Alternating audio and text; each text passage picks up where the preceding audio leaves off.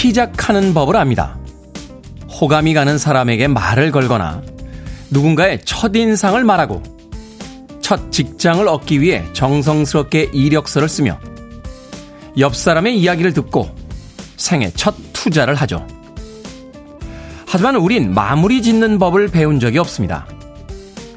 이별을 고작 문자 통보로 끝내고 자신의 편견이 잘못된 것을 알고 나서도 사과하지 않습니다.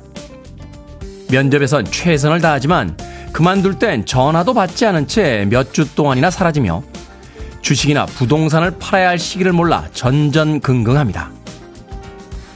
우리 삶의 많은 문제는 시작이 아닌 마무리에 있지 않을까요? 한 해의 시작 지점에서 그 끝을 미리 생각해 봅니다. 1월 5일 목요일 김태현의 프리웨이 시작합니다.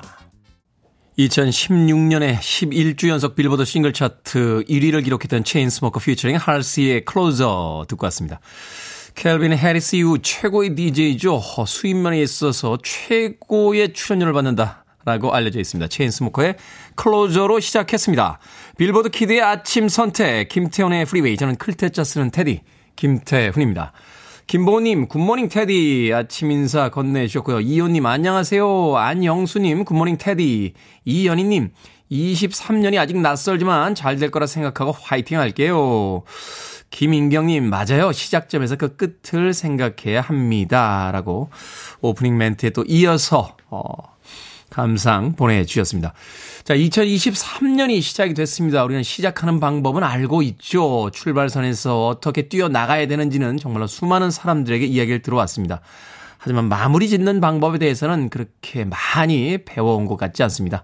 2023년이 시작될 때, 자, 2023년의 마무리를 어떻게 지어야 될지 한 번쯤은 미리 생각해 본다라면 이 1년을 좀 더 알차게 운영할 수 있지 않을까 하는 생각이 드는군요. 자, 7시부터 9시까지 2시간 동안 여러분들과 함께 좋은 음악들 또 즐거운 이야기들 나눠봅니다. 청취자들의 참여 기다리고 있습니다. 문자번호 샵 1061, 짧은 문자 50원, 긴 문자 100원, 콩으로는 무료입니다. 유튜브로도 참여하실 수 있습니다. 여러분은 지금 KBS 2라디오 김태훈의 프리웨이 함께하고 계십니다. KBS 2라디오 yeah, 김태훈의 프리웨이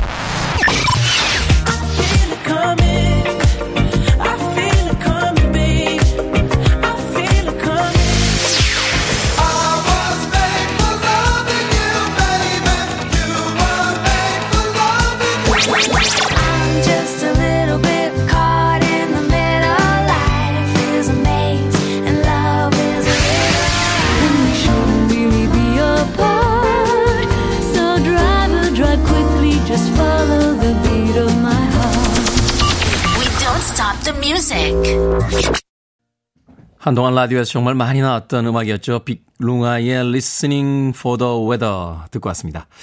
1727님께서요. 안녕하세요. 테디. 이번 주말에요. 삼남매 데리고 친정인 여수에 갑니다. 저 혼자 애들 데리고 기차 타고 가는데 무사히 도착할 수 있겠죠. 기도해 주세요. 하셨습니다. 아니 기차 타고 여수에 가는데 뭐 기도까지 필요합니까? 서울역에서 서울역에서 타면 그냥 가지 않습니까? 예, 출발지가 어딘지 모르겠습니다만 제 기억이 맞다면 KTX 이런 거 타면 한 번에 가는데요. 어, 여수까지. 그죠? 어. 이게 기도까지 필요한 상황인지는 잘 모르겠습니다. 아이들 3남매가 그 정도로 부산스럽습니까?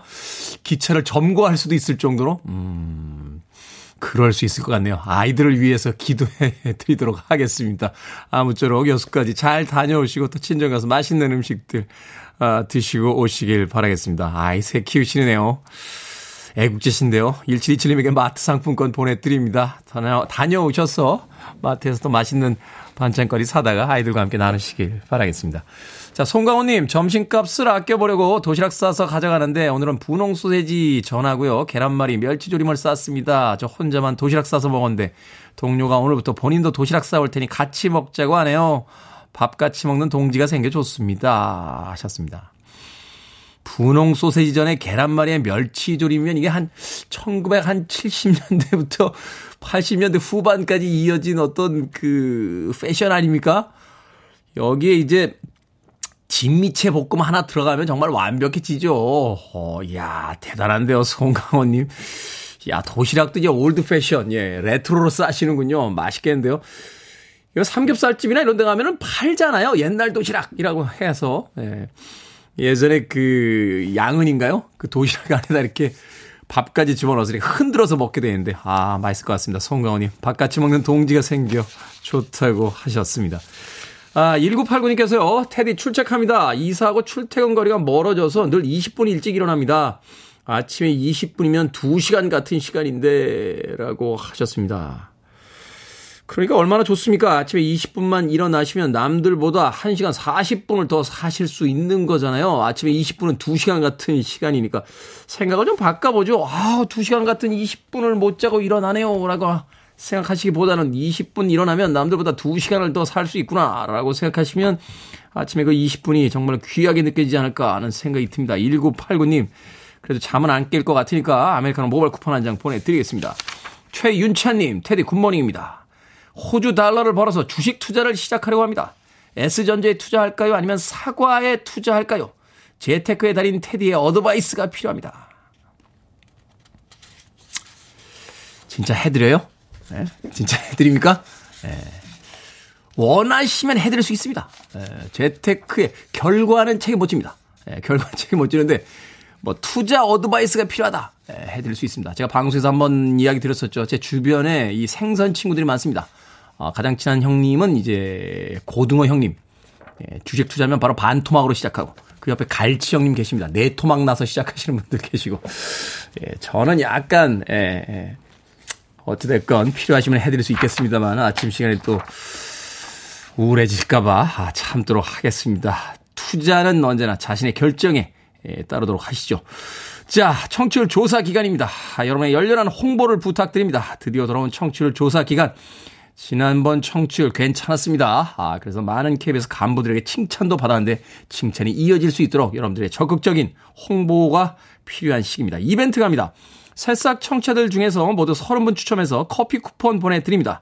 그동안 듣기만 하고 사연 안 보내셨던 분들 커피 받아가세요. 자, 사연 보내주시면 됩니다. 기존의 소나무 청취자분들은 주변에 새싹 이벤트 좀 알려주시고 적극적으로 참여 독려해 주시기 부탁드립니다.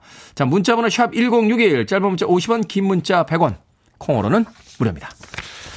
자, AJR의 음악 준비했습니다. 3161님과 5239님께서 신청하셨죠. 맷 브로더스의 아담, 잭, 라이언 삼형제로 이루어진 팀입니다. AJR, 뱅.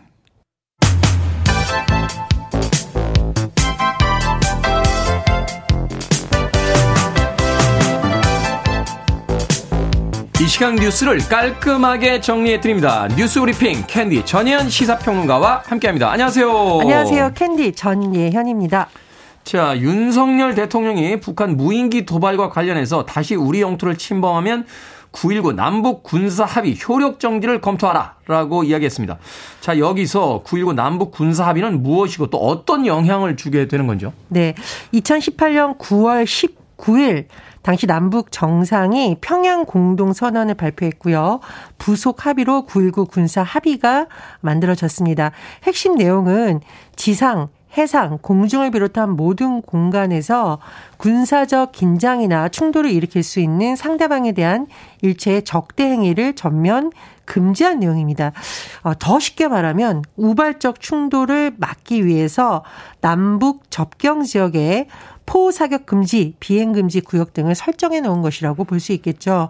그런데 최근 북한의 무인기 도발을 보더라도 이 부분이 지금 북한이 계속 어 군사 합의를 깨고 있다라는 지적이 나왔었고요.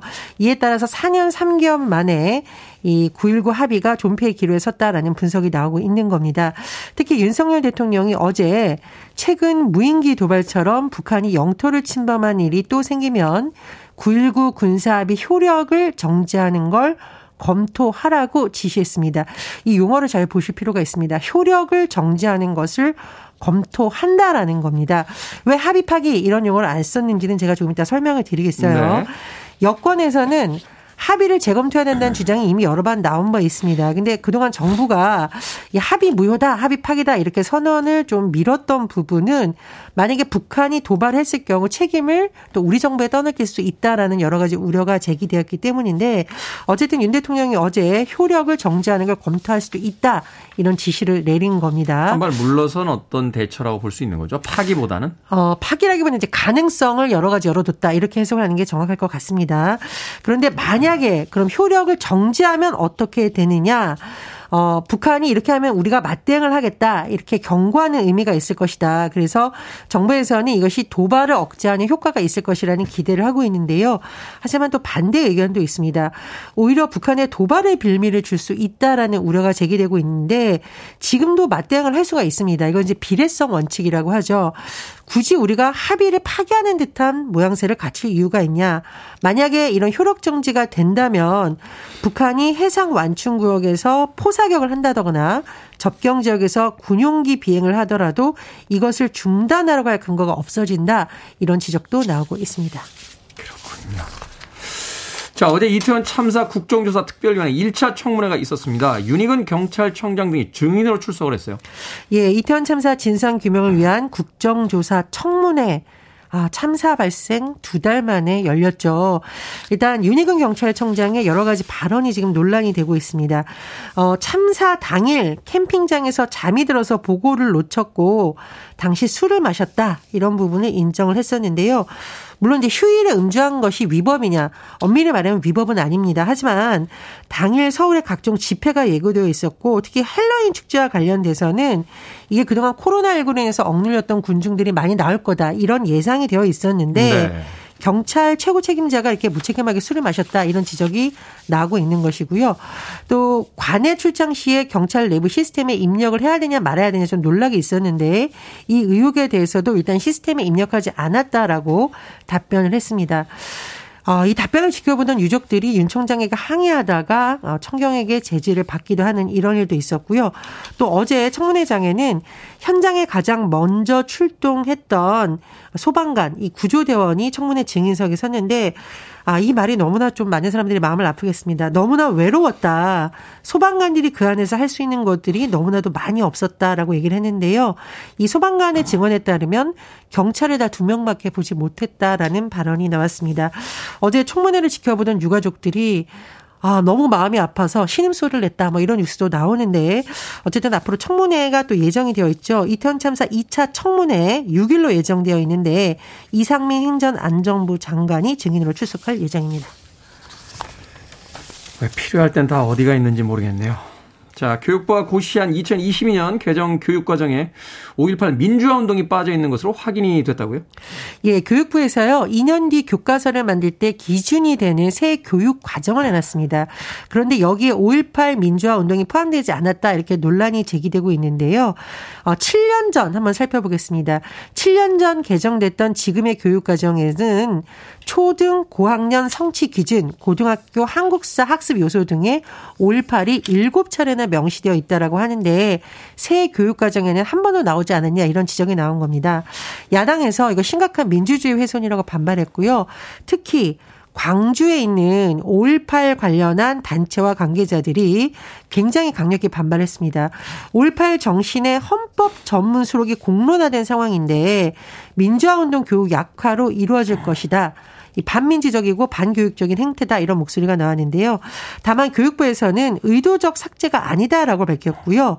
어, 학습 요소 항목이 생략된 개별 사건 서술을 최소화했기 때문이다 이렇게 설명을 하기도 했습니다. 이주호 교육부 장관이 교과서 집필 과정에는 반드시 5.18 민주화 운동이 반영될 수 있도록 하겠다고 또 해명을 하기도 했습니다. 이 5.18 문제는 이제 진보 보수 여야 떠나선 논쟁을 할 이야기가 아니잖아요. 왜 이런 이야기가 다시 나오게 되는지 참 답답하네요. 자, 고전 영화죠. 로미오와 줄리엣. 아, 올리비아 핫세의 바로 그 로미오와 줄리엣의 두 주인공이 영화사를 상대로 소송을 제기했다고요? 예, 로미오와 줄리엣 뭐 사실 그동안 손꼽히는 고전이자 명작으로 꼽혔습니다. 그런데 촬영 당시 여주인공 줄리엣을 맡은 올리비아 핫세는 15살이었고요. 로미오 역을 맡았던 레너드 위팅은 16살이었다고 하죠. 이 배우들이 소송을 제기한 겁니다. 10대 청소년 시절에 속아서 나체 촬영을 했다. 영화사를 상대로 5억 달러, 약 6,394억 원의 소송을 냈습니다. 이 배우들의 주장을 요약을 해보면 제필레티 감독의 요구에 의해서 속옷도 입지 않고 몸에 간단한 화장만 한 채로 촬영을 요구받았고 배우들의 일부 신체가 그대로 노출된 데 상영을 했다라는 겁니다. 당시 16살, 15살이었던 배우들이 감독이 믿음을 저버릴 것으로 생각하지 못했고 감독의 지시를 따랐다고 하는데요. 배우들은 이로 인해 수십 년간 정신적 고통을 겪었다고 주장을 했습니다. 이 로미오와 줄리엣 뭐 아름다운 영화로 손꼽히지만 이 배우들이 이런 고통을 겪었다 한번 좀 생각해볼 문제입니다. 네, 그 여배우의 이야기가 참 인상적이더군요. 당시에는 뭐 너무 어렵고 또 미투도 음. 없던 시절이었기 때문에 시키는 대로밖에 할 수 없었다라고 이야기하는데 영화사 파라마운트 픽처스는 지금 논평을 안 하고 있습니다. 어떻게 결과가 나올지 지켜보도록 하겠습니다. 자, 오늘의 시사 엉뚱 퀴즈 어떤 문제입니까? 예, 영화 로미오와 줄리엣 주연 배우들의 소송 소식 전해드렸습니다. 서양의 로미오와 줄리엣이 있다면 우리에겐 호동 왕자와 낭랑공주 이야기가 있습니다. 아, 그러네요. 제 시사 엉뚱 퀴즈 나갑니다. 고구려의 호동 왕자 낭랑공주에게 이것을 훼손하라고 부탁하죠. 적이 쳐들어오는 기미가 보이면 저절로 오는 북인 이것은 무엇일까요? 결국 낭랑공주가 이것을 찢어서 낭랑국은 고구려의 침략을 받고 맙니다. 1번 검은고, 2번 자명고, 3번 냉장고, 4번 아이고. 정답 아시는 분들은 지금 보내주시면 됩니다. 재미는 오답 포함해서 모두 10분에게 아메리카노 쿠폰 보내드리겠습니다. 고구려의 호동 왕자는 낭랑 공주에게 이것을 훼손하라고 부탁하죠. 적이 쳐들어오는 기미가 보이면 저절로 우는 북인 이것은 무엇일까요? 결국 낭랑 공주가 이것을 찢어 낭랑국은 고구려의 침략을 받고 맙니다. 1. 검은고 2. 자명고 3. 냉장고 4. 아이고 되겠습니다. 문자번호 샵 1061 짧은 문자 50원 긴 문자 100원 콩으로는 무료입니다. 뉴스브리핑 전혜연 시사평론가와 함께했습니다. 고맙습니다. 감사합니다. 8414님과 837님께서 신청하셨습니다. 키스입니다. I was made for loving you.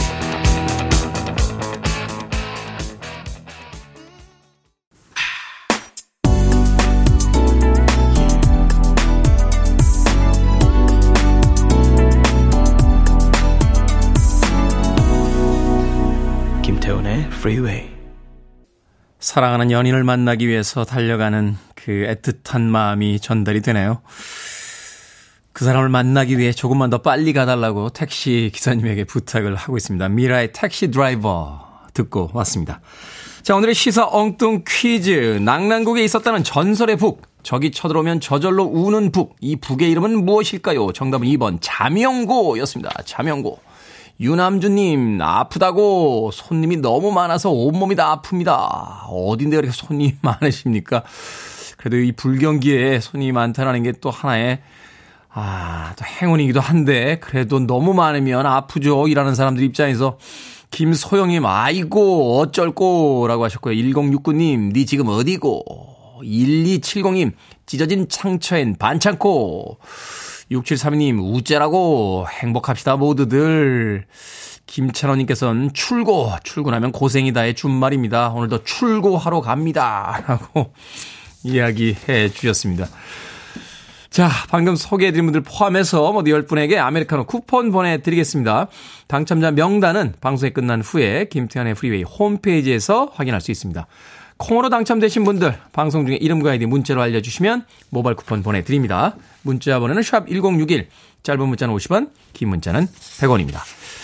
그리고 오늘 새싹 이벤트 하고 있죠. 어, 청취율 조사 기간을 맞이해서 오늘 처음으로 문자 올려주시는 분들 중에 30분 추첨해서 저희가 아메리카노 모바일 쿠폰 보내드리고 있습니다.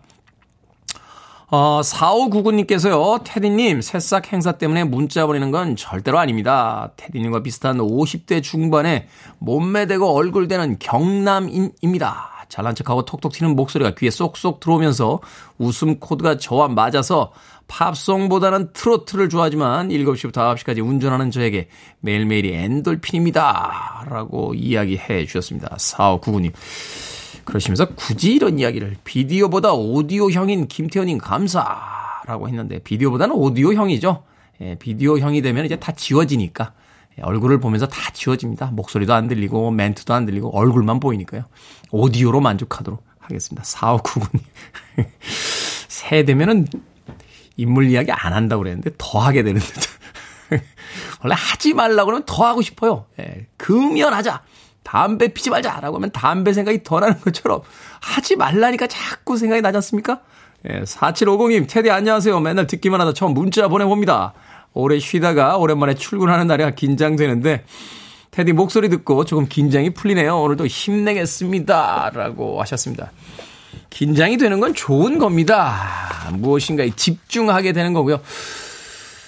대부분 사고는 긴장이 풀렸을 때 나지 않습니까? 아, 출근하는 날 긴장하시면서 어, 오늘 업무는 어떤 것인지 빨리빨리 파악하시고 또 집중해서 일에 성과 이루시길 바라겠습니다. 4750님. 자, 이렇게 새싹 사연들 제가 소개해드린 분들은 무조건 오늘 커피 쿠폰 보내드립니다. 방송이 끝날 때까지 30분의 새싹 사연 만나보고 있으니까 아, 계속해서 문자 또 콩으로도 많은 사연들 보내주시길 바랍니다. 자, 정경환님께서 신청하신 곡이에요. 음, 기타가 없는, 없는 팀이죠. 건반으로 아주 멋지게 락 음악을 연주합니다. 킨입니다. Everybody's Changing.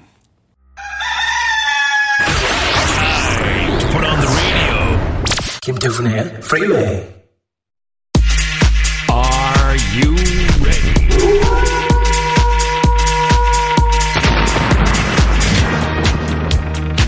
테디의 콧날처럼 날카로운 상담 시간. 결정은 해드릴게. 신세계 상담소.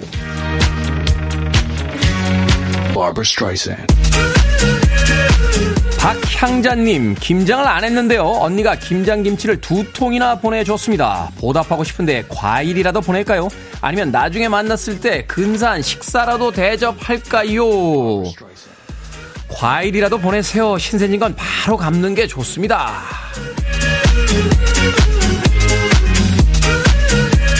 0282님, 외동아들이 초등학교 2학년이 됩니다. 80만원짜리 새 책상 세트를 사줄까요? 아니면 중고로 30만원짜리 사줄까요? 고3 때까지 쓰게 하고 싶어요. 중고로 30만원짜리 사주세요. 아이들은 크고 취향도 달라지고 중학교만 들어가도 새 책상으로 바꿔달라고 난리를 필 겁니다.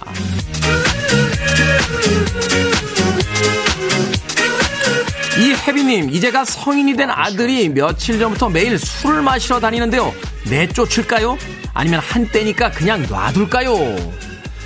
그냥 놔둡시다. 내쫓으면요, 기회는 이때다 하고 집에 안 들어옵니다. 술 마셔도 집에 들어오는 습관은 들여놔야죠.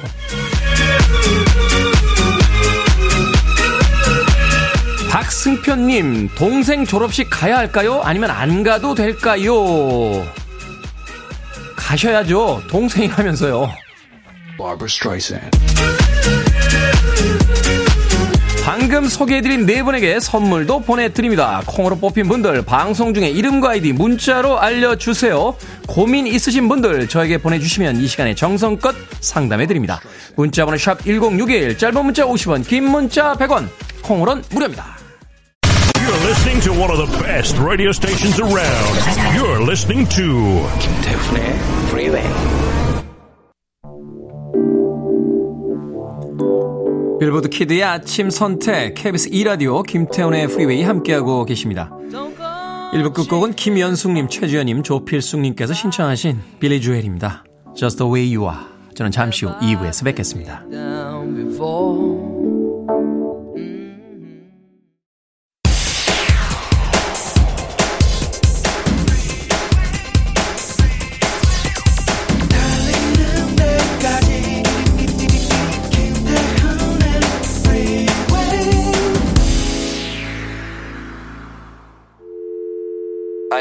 Arms around me. I need to feel your touch.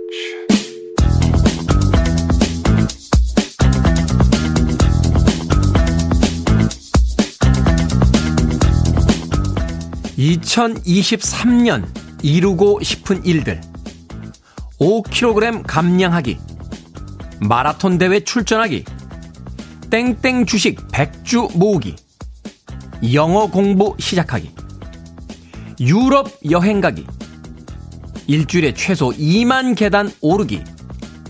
책 50권 읽고 독서록 쓰기. 자동차 바꾸기. 남 험담 안 하기. 술, 담배 줄이거나 끊기. 일주일에 두 번 채식하기. 자격증 취득하기.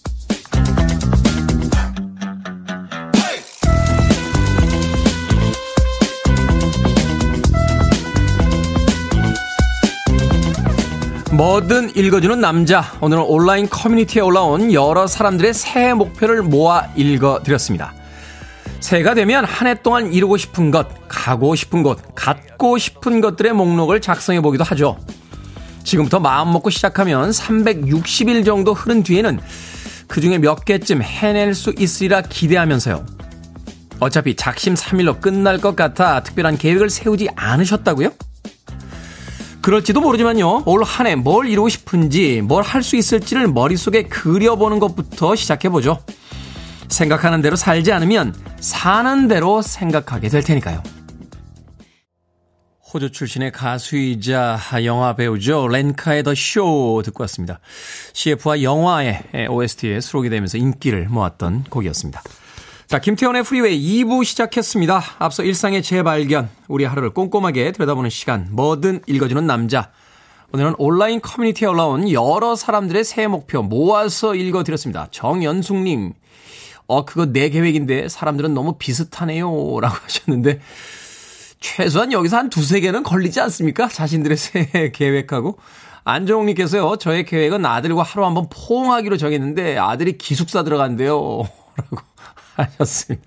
이야, 새해 초부터 벌써 계획이 틀어지는데요. 뭐 요새는 영상도 있으니까요. 영상으로 어, 포옹해도 되죠. 송윤숙님, 자격증 따기, 독서록 쓰기는 올해 목표입니다. 해내고 말 테야요. 건강 지키는 건 기본이고요. 여행 가기도 리스트에 추가했습니다. 라고 하셨습니다. 아, 그런가 하면 3949님께서 2022년 목표 금주 결국 성공했습니다. 2023년 1월 5일 현재 금주 79일째입니다. 이대로 쭉쭉 가보자. 화이팅! 이라고 하셨습니다. 금주가 목표시군요. 저도 매년 새해 1월 한 달은 술 안 마십니다. 아, 그게 이제 새해 첫 번째 계획인데 아직까지는 안 마시고 있습니다. 12월 32일부터 안 마셨으니까 지금 오늘까지, 오늘 저녁에도 안 마시면 이제 6일째까지 안 마십니다. 어제 사실은 상수역 쪽에서 그 후배를 만나서 삼겹살을 먹었는데, 에, 삼겹살에다 물을 머실래니까 이게 뭔가 싶더군요. 어, 후배는 앞에서 아, 이 맛있는 걸 왜 안 드시나 하시면서 계속 소주를 마시는데 얄미워서 한 대 쥐어 받고 싶었습니다만 그래도 꿋꿋하게 참았습니다. 에, 삼겹살 굽느라고 기름이 튄 그 물을 마시며 어, 금주 5일째다 하면서 어제 버텼는데 될 수 있으면 생각 안 하려고 그래요. 생각을 많이 하면 오히려 머릿속에 많이 떠오르니까 아, 뭐 술 마시게 되는 자리에 가게 되면 아, 나 금주지라고 저도 1월 한 달 목표를 세워놓고 있습니다. 어, 그런데 2023년 이루고 싶은 일들 중에 이 목표는 뭐죠? 일주일에 두 번 채식하기. 매일 고기를 먹는단 말입니까? 그러면 아, 정말로 부러운 인생을 살고 있군요. 일주일에 두번 채식하기가 목표인 그런 삶을 한번 꿈꿔보도록 하겠습니다. 자, 김태훈의 프리웨이 2부 시작했습니다. 앞서 일상의 재발견, 우리 하루를 꼼꼼하게 들여다보는 시간, 뭐든 읽어주는 남자. 아, 여러분 주변에 의미 있는 문구라면 뭐든지 읽어드립니다. 김태훈의 프리웨이 검색하고 들어오셔서 홈페이지 게시판 사용하시면 되고요. 말머리 뭐든 달아서 문자로도 참여 가능합니다. 문자 번호 샵 1061, 짧은 문자 50원, 긴 문자 100원, 콩으로는 무료입니다.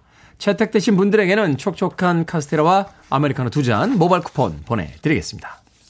I want it, I need it, I'm desperate for it.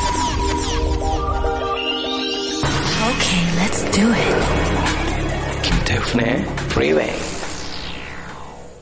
20세기와 21세기의 음악이 어떻게 연결되는지 두 곡의 음악을 통해서 듣고 왔습니다. 김민경님께서 신청해 주신 위켄드 퓨처링 다프트 펑크의 I Feel Coming 그리고 1571님과 3756님께서 신청해 주신 마이클 잭슨 그리고 저스틴 팀벌레이크와 함께했던 Love Never Felt So Good까지 두 곡의 음악 이어서 듣고 왔습니다. 마이클 잭슨이 세상을 떠났을 때 이 저스틴 팀벌레이크가 애도의 글을 남기기도 했었죠. 우리는 모두 그의 아이들이다 라고 하는 아주 유명한 이야기를 남기기도 했었습니다. 20세기와 21세기, 20세기 후반과 21세기에 등장한 아티스트들 중에서 과연 마이클 잭슨의 영향을 받지 않았던 아티스트가 있을까 하는 생각이 들기도 하는군요. 위켄드 피처링 다프트 펑크의 I Feel It Coming 그리고 마이클 잭슨과 저스틴 팀벌레이크와 함께했던 Love Never Felt So Good까지 두 곡의 음악 이어서 듣고 왔습니다.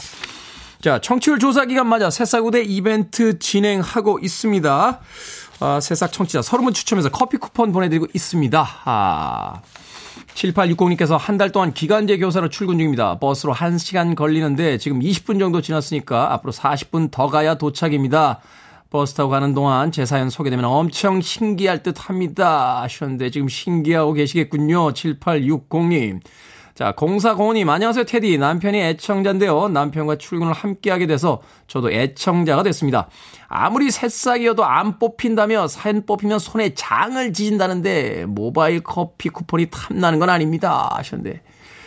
손에 장을 지진다고요? 어우, 옛날 사람, 옛날 사람. 이런 표현 젊은 친구들 아나요? 손에 장을 지지지. 소개해 드렸는데, 손에 장은 지지지 마십시오. 그 손으로 앞으로도 하실 일들이 많습니다. 0405님. 자, 1194님, 엄마랑 아침 먹으며 듣고 있습니다. 엄마가 오랜만에 팝송 들으니까 너무 좋대요. 하셨고요. 0621님께서는 회사 언니랑 카풀하면서 매일 듣지만 문자 처음 보냅니다.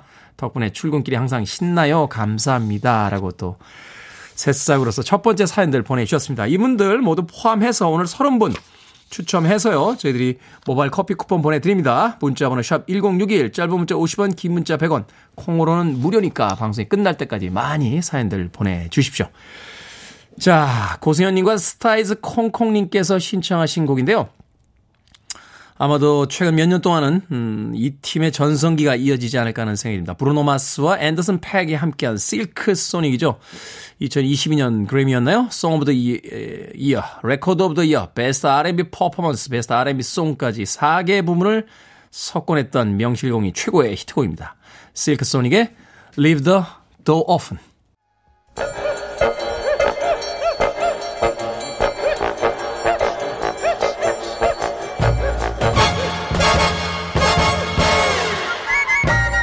온라인 세상 속 촌철살인 해악과 위트가 돋보이는 댓글들을 골라봤습니다. 댓글로 본 세상.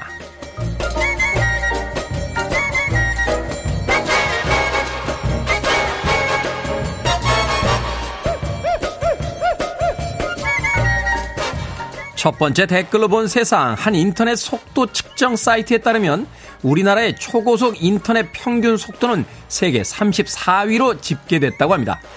2019년에는 전 세계 2위였지만 2020년에 4위, 2021년 7위, 지난해에는 34위까지 떨어진 건데요.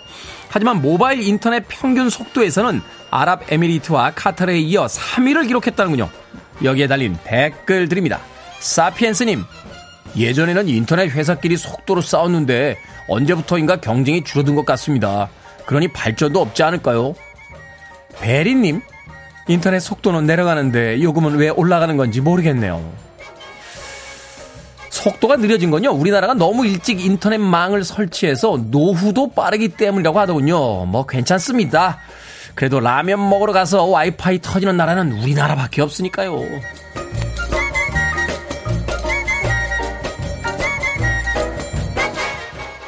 두 번째 댓글로 본 세상. 손자녀를 돌보는 여성은 그렇지 않은 여성보다 우울 지수가 더 높다는 연구 결과가 나왔습니다. 한국 여성정책연구원에서 진행한 연구인데요. 연구진은 우리나라 보육정책에서 조모는 상대적으로 관심 대상 밖이었다며 정책을 추진할 때 지원 대상으로 함께 고려해야 한다고 말했습니다. 여기에 달린 댓글 드립니다. 느티나무님, 박지성도 힘들어하는 게 육아인데 할머니들이 무슨 힘이 있습니까? 솔님, 힘들어서 중간에 그만두려고 해도요, 누구는 키워주고 누구는 안 키워주는 소리에 정말로 힘듭니다. 내 아이도 힘든데 손 자녀들이야 말해서 뭐 하겠습니까? 가장 힘없는 노인이 가장 에너지 넘치는 아이들을 키우는 것도 이상하고요. 출생률 낮다고 떠들지만 말고 아이들 좀 키워주세요. 아이들이 미래라며요.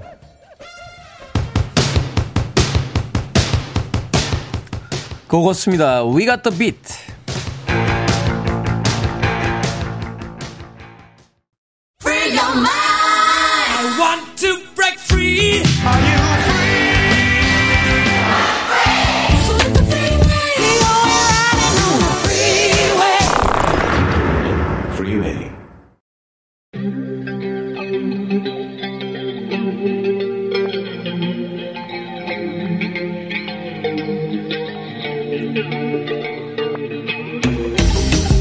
(21세기의) 키워드로 우리의 역사를 살펴보는 시간입니다. 역사 대자뷰.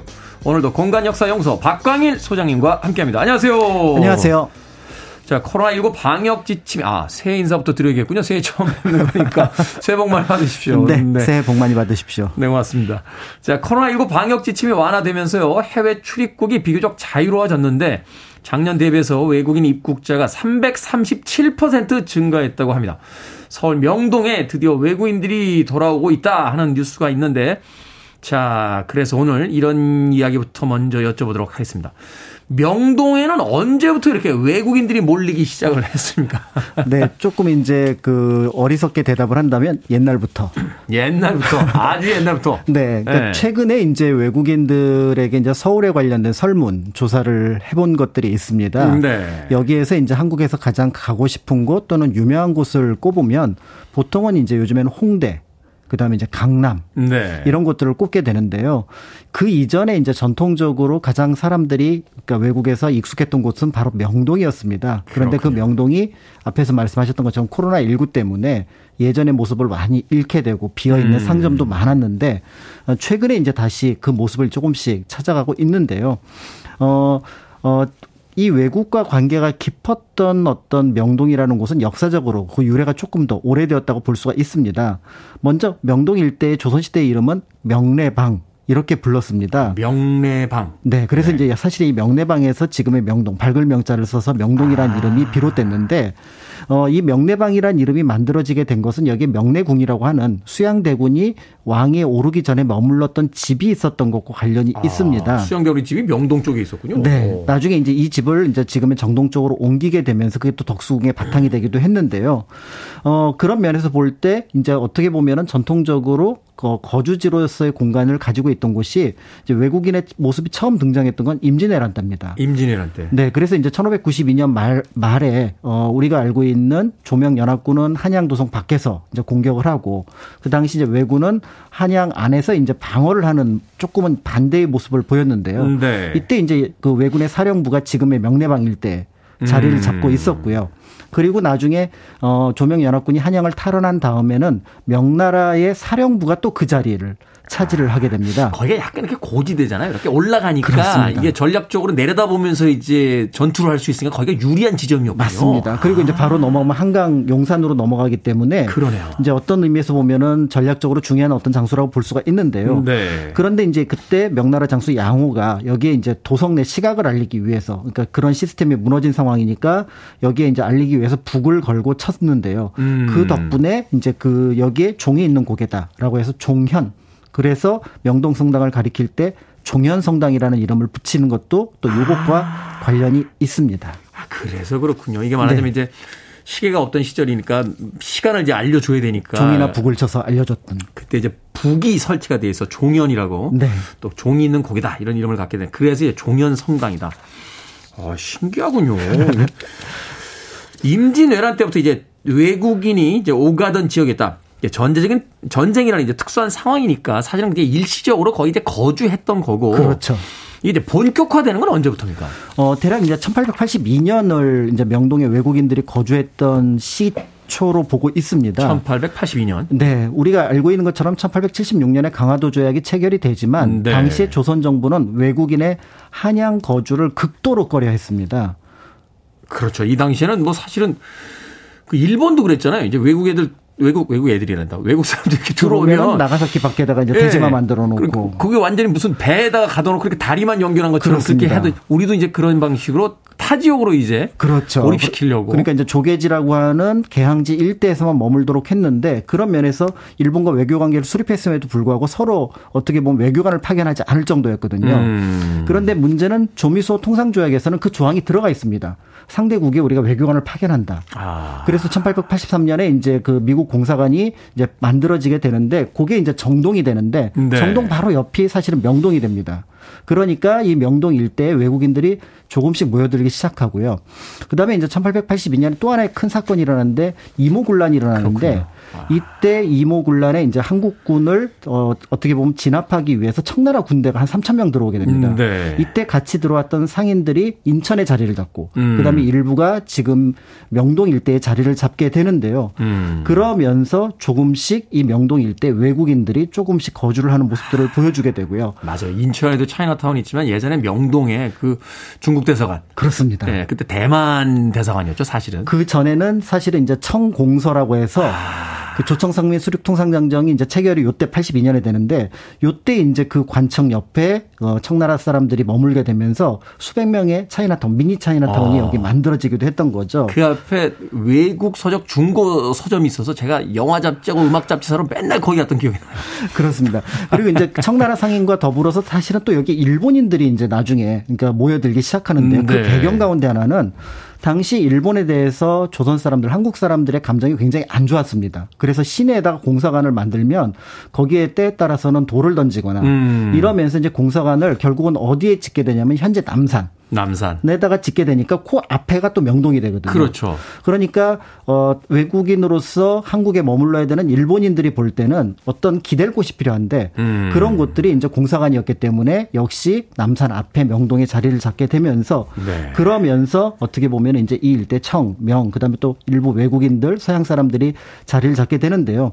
그런데 특히 이제 청과 일본 같은 경우는 여기에 이제 장사를 하러 온 상인들이 많았기 때문에 네. 이제 조선 상인들하고 뭔가 이제 다툼이 벌어지는 경우도 종종 일어나게 됩니다. 아, 남산이라든지 명동에 이제 약간 고지대성이 이게 영향을 줬군요. 네. 말하자면 이제 군부대가 거주할 때도 유리하지만 이제 배타적인 어떤 분위기가 있으니까 자기들을 좀 보호하고 또 일반인들하고 이렇게 접촉이 좀 덜하게 하려면 공사관 같은 것들 좀 기대고 좀 기대고 거기에 이제 또 공사관을 지키는 군대가 있었고 그렇기 네. 때문에 그런 것들을 염두에 두고 여기 이제 머물렀고 또 한편으로 약간의 공백지 그러니까 조금 음. 이렇게 세력가들이 많지 않았다는 것 이런 것들도 작용을 했다고 볼 수가 있습니다.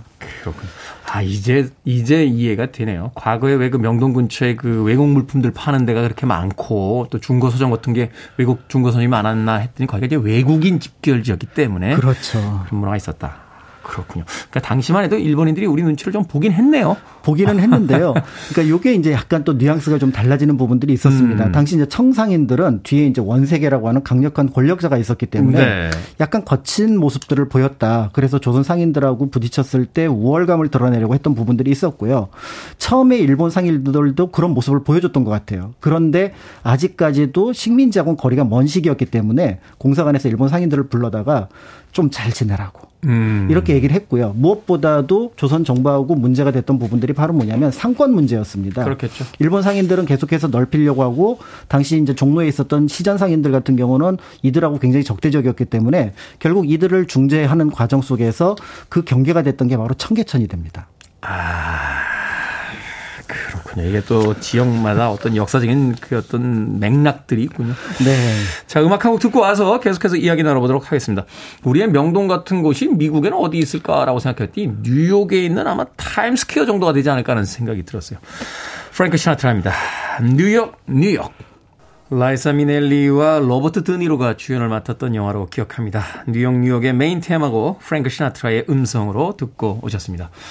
빌보드 키드의 아침 선택, KBS 2라디오, 김태훈의 프리웨이, 역사 데자뷰, 박광일 소장님과 함께 오늘 명동에 대한 이야기 나눠보고 있습니다. 자, 임진왜란부터 임오군란 이후까지 명동에 등장한 이제 외국인들 이야기를 해 주셨는데, 자, 앞서서 잠깐 거론됐던 이제 명동의 랜드마크, 명동 성당. 그렇습니다. 이 명동 성당도 그럼 외국인들의 흔적으로 봐도 될까요? 요거는 이제 약간 섞여 있다라고 보셔도 될 것 같은데요. 네. 어, 우리 내부의 역사하고 조금 관련이 있습니다. 1785년에 있었던 사건인데요. 당시 이제 우리나라에는 서학이 이제 그 들어왔는데 우리가 자생적으로 그거를 연구하는 모임이 생겨났었거든요. 음. 이때 이제 뭐 경기도 일대에서도 모임을 가졌지만 서울에서 모임을 가질 때 요 명례방 일대에서 모임을 가졌는데 그 중심에는 김범우라고 하는 역관이 있었습니다. 그 역관. 집에서 이제 모임을 가졌던 거죠. 네. 그런데 이들의 모임을 계속해서 누군가가 감시를 하고 있었던 거예요. 음. 밤마다 모여서 여러 명이 모이는 모습을 보니까 이제 그 형조에서 볼 때는 저기는 분명히 도박판이 있다. 아, 그러, 아, 그러네요. 이야기를 듣고 보니까 밤마다 사람들이 몰래 몰래, 뭐, 야, 저건 100% 도박이다. 그렇죠. 아침마다 이제 다시 흩어지고 이런 모습을 보게 되니까 네. 그래서 급습을 합니다. 하게 되는데요. 네. 이게 그 유명한 이제 을사추조 적발 사건 이렇게 이름을 부릅니다. 을사년 아. 1785년에 추조는 형조를 가리키고요. 네. 이제 이렇게 해서 적발을 했는데 알고 봤더니 거기가 이제 천주교 모임이었고 그러다 보니까 여기에 대해서 처벌 수위를 논하게 됩니다. 음. 당시 이제 양반들이 대부분이었던 뭐 정약전이나 이런 사람들은 이제 훈방 조치로 풀려나게 되는데 네. 유일하게 중인이었던 김범우만 처벌을 받게 돼서 그 다음에 이제 매를 맞고 단양에 가서 아, 어, 가, 가, 같이 잡혔는데 양반들은 풀려나고 아. 이게 정조 때 일이라서 약간은 좀 느슨하게 네. 처벌을 네. 했던 부분이 있었거든요. 그렇게 해서 어 우리나라 최초의 순교자로서 김범우가 어 1786년에 아. 이제 어떻게 보면 세상을 떠나게 되는데요. 이런 모습들을 이제 염두에 두고 있었던 프랑스는 1883년부터 이 지역 땅을 매입을 하기 시작합니다.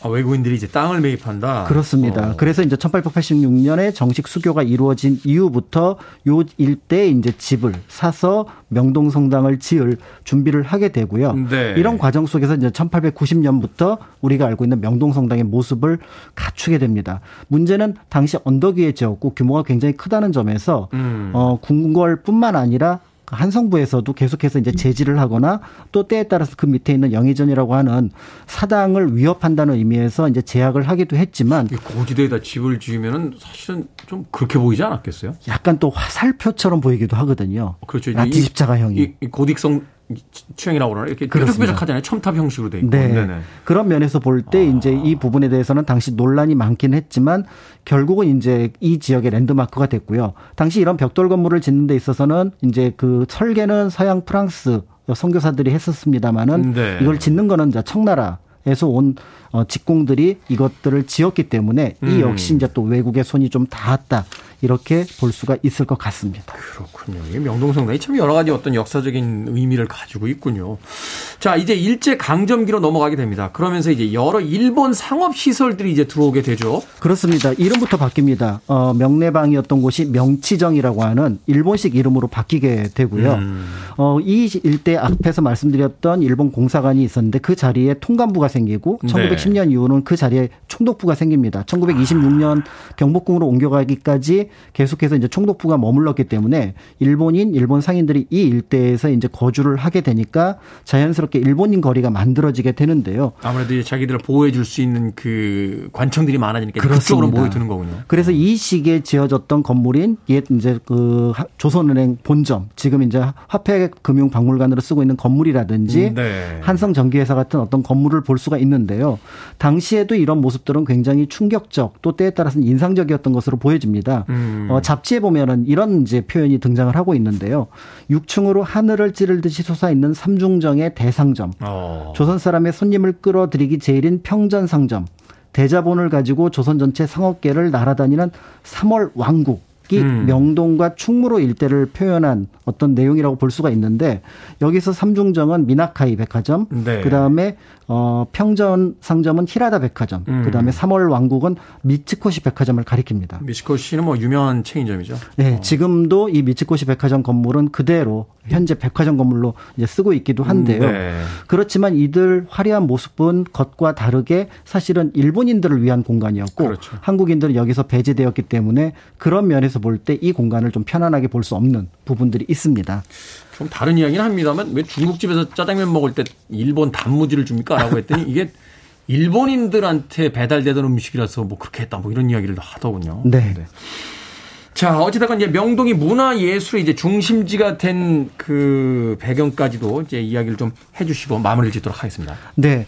어, 광복 이후에 사실은 이제 미 군정이 들어오게 되는데 이 일대가 이제 일본 거주지였기 때문에 적산으로 다 분류가 되면서 네. 결국 미국 영향이 많이 들어가게 되는데요. 그러면서 여기에 이제 이국 문화 이제 예를 들어 카페라든지 다방이라든지 이런 것들이 자리를 잡게 되면서 문화 공간으로 많이 이제 활용이 되게 됩니다. 음. 그런 과정 속에서 자연스럽게 상점들이 들어서게 되는데요.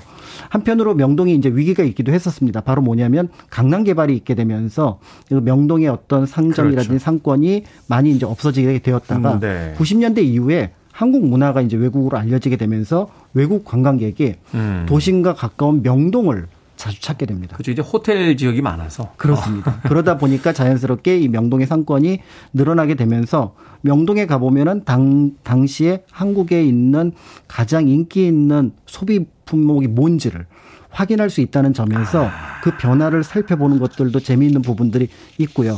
그렇기 때문에 향후에 이제 명동에서 어떤 모습들을 통해서 우리 모습이 외국으로 퍼져나가는지 이런 것들도 살펴보실 수 있지 않을까 하는 생각이 듭니다. 네. 최근까지도 우리의 어떤 역사와 함께한 거리, 명동에 대한 이야기 오늘 이야기해 주셨습니다.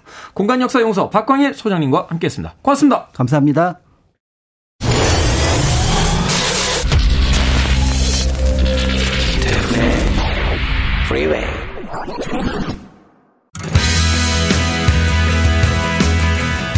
KBS 2라디오 김태훈의 프리웨이 오늘 방송 여기까지입니다. 오늘 이벤트에 참여해주신 분들 감사드리고요. 당첨자 명단은 저희 홈페이지에서 확인할 수 있습니다. 또 내일은 새로운 이벤트가 있으니까 많은 청취 부탁드리겠습니다. 오늘 끝곡은 랜던 픽의 Can Let Go 듣습니다. 편안한 하루 보내십시오. 전 내일 아침 7시에 돌아옵니다. 고맙습니다.